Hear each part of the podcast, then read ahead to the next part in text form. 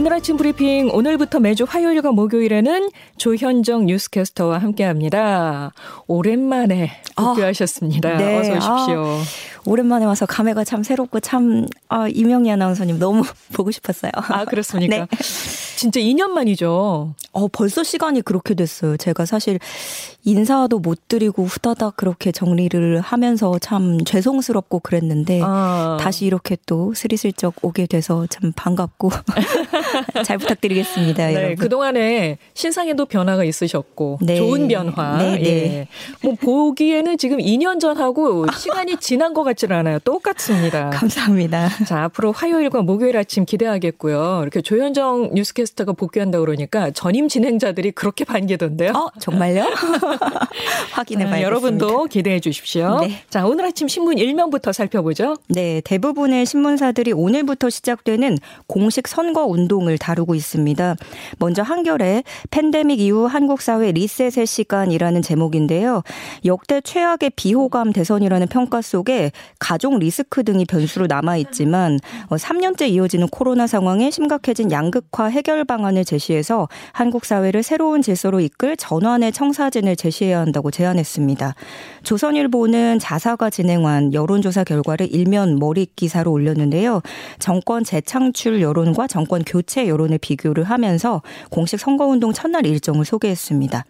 중앙일보도 이재명 정치 교체, 윤석열 정권 교체라는 제목을 달고 각 후보들의 선거운동 첫날 행보를 담았고요. 어, 부산으로 향하는 이재명 후보 또 서울 광화문에서 출정 계획을 갖고 있는 윤석열 후보의 일정을 설명했습니다. 경향신문도 일면 하단 기사로 공식 선거운동 시작을 알리면서 22일간의 총력전이 막을 올렸다고 소개를 했는데요. 후보 등록 마감일까지 14명의 후보가 등록을 마쳤고 각 후보들의 선거 일정을 간략히 소개했습니다. 네, 일면에 다른 기사들도 함께 살펴보죠. 네, 경향신문과 한겨레는 윤석열 후보의 검찰개혁 공약을 비판적으로 다뤘습니다. 어, 먼저 경향신문은 일면 몰입 기사로 검찰개혁 지우기 선언한 윤석열이라는 제목을 실었습니다.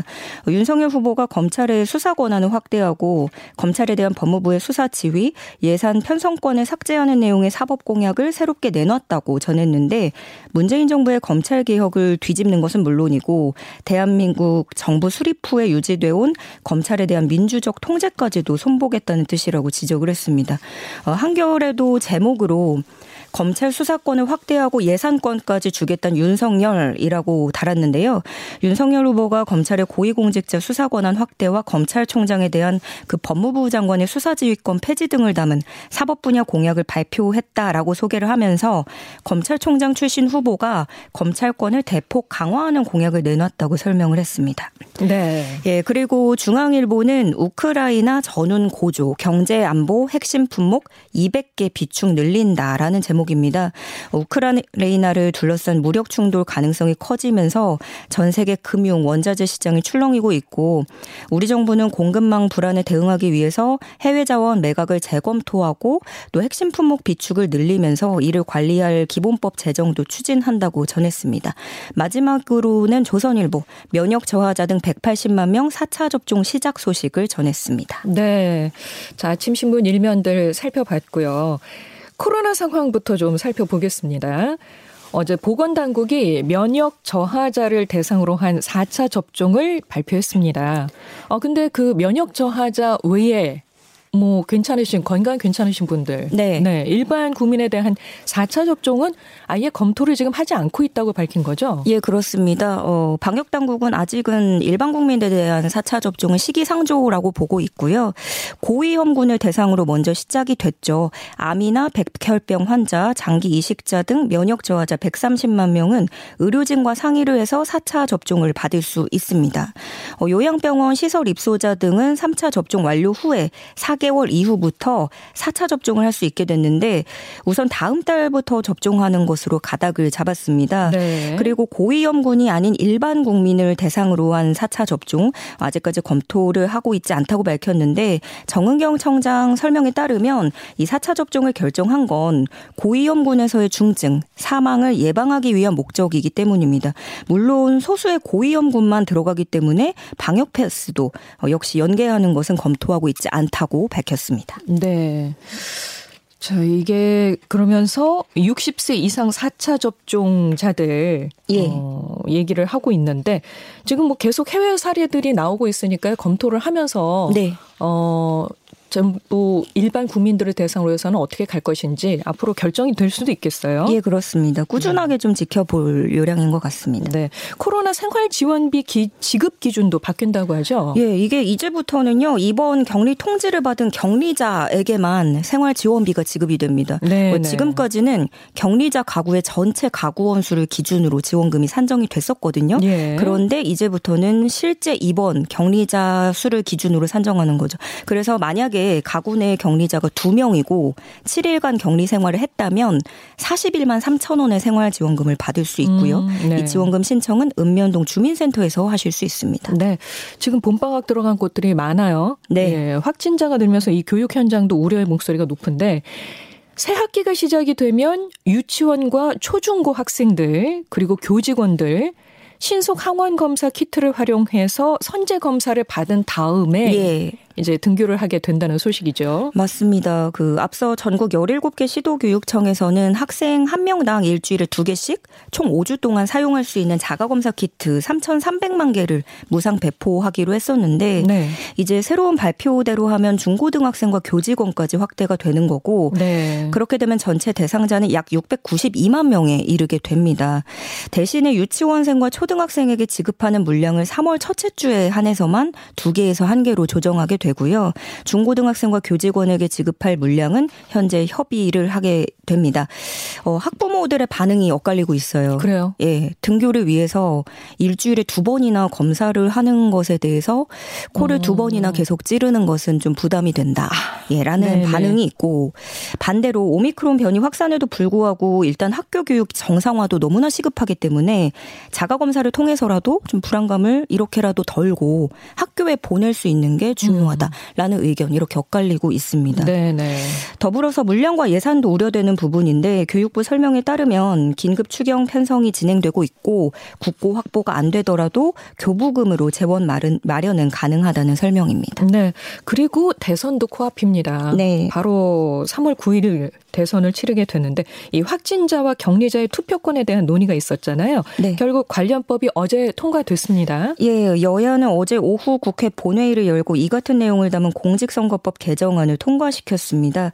이로써 확진자와 격리자라 하더라도 소중한 한 표를 행사할 수 있게 됐는데요. 그래서 3월 9일 선거 당일에 일반 투표가 끝난 뒤에 저녁 6시부터 7시 반까지 네. 확진자와 격리자는 전국 투표소에서 직접 투표를 할 수 있게 됐습니다. 다만 투표를 원하는 확진자와 격리자는 사전에 방역 당국으로부터 임시 외출 허가를 받아야 되고요.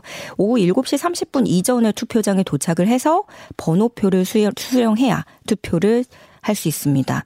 그러니까 1시간 반 일하는 시간이 다소 짧은 건 아닌지 우려도 있어서 워낙 지금 뭐 확진자가 늘고 있으니까요. 예, 그렇습니다. 그래서 당초 여야는 이 투표 시간을 3시간 정도 밤 9시까지 연장하는 방안을 고려를 했었는데 선관위의 인력 사정과 비용 문제 등을 고려해서 1시간 30분으로 조율한 것으로 알려졌습니다. 네. 이에 따라서 남은 시간 이제 정부와 지자체는 교통 편의 제공 등에 필요한 방안을 마련해야 하고요. 또 예외적으로 농어 농촌 지역에 거주하는 고령자, 장애인, 임신부 등등 이렇게 교통 약자, 격리자의 경우에는 오후 6시 전이라도 투표할 수 있을 전망입니다. 네. 오늘 서울 도심에서 자영업자 단체의 대규모 도시 집회가 예정돼 있습니다. 예. 어, 근처에 가실 분들은 참고를 하시는 게 좋을 것 같은데요. 한국 네. 유흥음식업 중앙회, 한국 인터넷 PC 문화협회 등으로 이뤄진 코로나 피해 자영업 총연합입니다. 오늘 낮 2시에 서울 광화문 광장에서 광화문 총 집회를 열게 되는데요. 어, 이들은 정부가 자영업자의 어려움을 무시한 채 사적 모임 인원과 영업시간 제한 조치를 또다시 연장했다면서 사회적 거리두기를 즉시 철폐하고 손실보상 지급 방안을 발표하라고 요구하고 있습니다. 네. 경찰 은 현장 방역 수칙을 점검하고 참가 인원이 299명을 넘기거나 다른 불법적 요소가 나오는 경우에는 불가피하게 엄정하게 대응할 수밖에 없다고 강조를 했습니다. 오늘 예고된 집회에서는 자영업자 100여 명이 삭발하고 청와대를 향해서 행진을 벌일 예정입니다. 네. 지난달 보용, 고용보험 가입자가 모든 업종에서 1년 전에 비해 늘어난 것으로 조사가 됐습니다. 이 조사 결과가 결국은 또 경기 회복 기대감을 높이고 있네요. 예, 그렇습니다. 코로나19에도 불구하고 상당수의 지표가 늘어난 것을 볼 수 있는데요. 고용노동부가 어제 발표한 고용행정 통계로 본 2022년 1월 노동시장 동향입니다. 올해 1월 말 기준 고용보험 상시가입자는 1,440만 1,000명으로 1년 전보다 4% 증가했습니다. 그런데 이 같은 증가폭은 11년여 만에 가장 큰 것이라는 게 고용부의 설명이고요. 업종별로 좀 보자면 제조업에서 8만 8천 명 늘었고 특히 서비스업에서는 42만 6천 명이 증가를 하면서 최근 3년간 최고치를 기록했습니다. 네. 숙박 음식업과 운수업에서도 증가를 했는데 그럼에도 불구하고 이 숙박 음식업과 운수업은 코로나 사태가 시작되기 직전 수준에는 못 미쳐서 어, 여전히 상황 개선을 체감하기는 어려운 것으로 나타났습니다. 네. 그리고 눈에 띄는 분야는 같은 기간에 사회복지업과 보건업에서 노인복지관 주간보호센터, 병의원 등을 중심으로 고용보험 가입자가 늘었고요. 헬스장, 체육시설 이런 스포츠 서비스업에서도 증가세가 지속되고 있습니다. 어, 고용부는 오미크론발 유행이 확산을 하고는 있지만 유행 양상이 바뀌면서 감염병 종식에 대한 기대감도 반영된 것으로 보고 있습니다. 다만 앞으로 금리 인상이나 우크라이나 전쟁 등등 이렇게 앞으로 세계 경제에 미칠 변수가 존재한다, 존재한다는 점도 그렇죠. 명시를 했습니다. 네. 어, 코로나에도 고용 회복 기대감이 커진다는 게 참 좋은 신호가 되는 것 같아요. 네. 예. 이런 가운데 가족 돌봄 청년에 대한 국가 차원의 첫 실태 조사가 이루어진다고 하던데요. 이건 무슨 얘기입니까? 어, 가족 돌봄 청년이라고 하면은요. 예. 집안에 아픈 사람이 있는 장애나 질병을 앓고 있는 가족을 돌봐야만 하는 청소년이나 청년을 말합니다. 네. 그러니까 홀로 이렇게 아픈 가족을 돌봐야 하는 청소년 청년들은 말 못할 어려움을 겪고 있을 텐데 그렇죠. 네. 예. 이들이 우리나라에 얼마나 있는지 정확히 음. 실태를 파악하기 위한 취지입니다. 이 실태를 파, 파악해야만 이들을 복지제도와 연계해서 지원을 하고 더 나아가서는 지자체나 학교, 병원과 연계해서 돌봄 부담을 완화해 줄 수 있기 때문입니다. 네. 최근에 한 20대 청년이 가족 간병에 대한 부담으로 돌봄을 포기해서 아버지를 사망에 이르게 하는 사건까지 있었기 때문에 어, 법무처 차원에서 처음으로 이렇게 가족 돌봄 청년 대책 수립에 나선 건데요. 지금까지는 보통의 그 복지를 말한다면 돌봄을 받아야 하는 돌봄 대상자 위주였다면 이번에는 처음으로 돌봄 제공자를 기준으로 접근한다는 것에서 또 의미가 있겠습니다. 네. 예. 이렇게 해서 발굴된 가족 돌봄 청년들에게는 복지제도가 있는데도 불구하고 몰라서 지원받지 못하는 일이 생기지 않도록 각각의 상황에 맞게 생계 돌봄 의료 학습 지원 제도를 안내하고 연계를 해주는데요. 한창 배우고 경험해야 할 나이에 간병으로 무거운 짐이 좀 조금이나마 음. 덜어지길 바랍니다. 네, 이 소식은 참 고마운 소식이네요. 네. 네.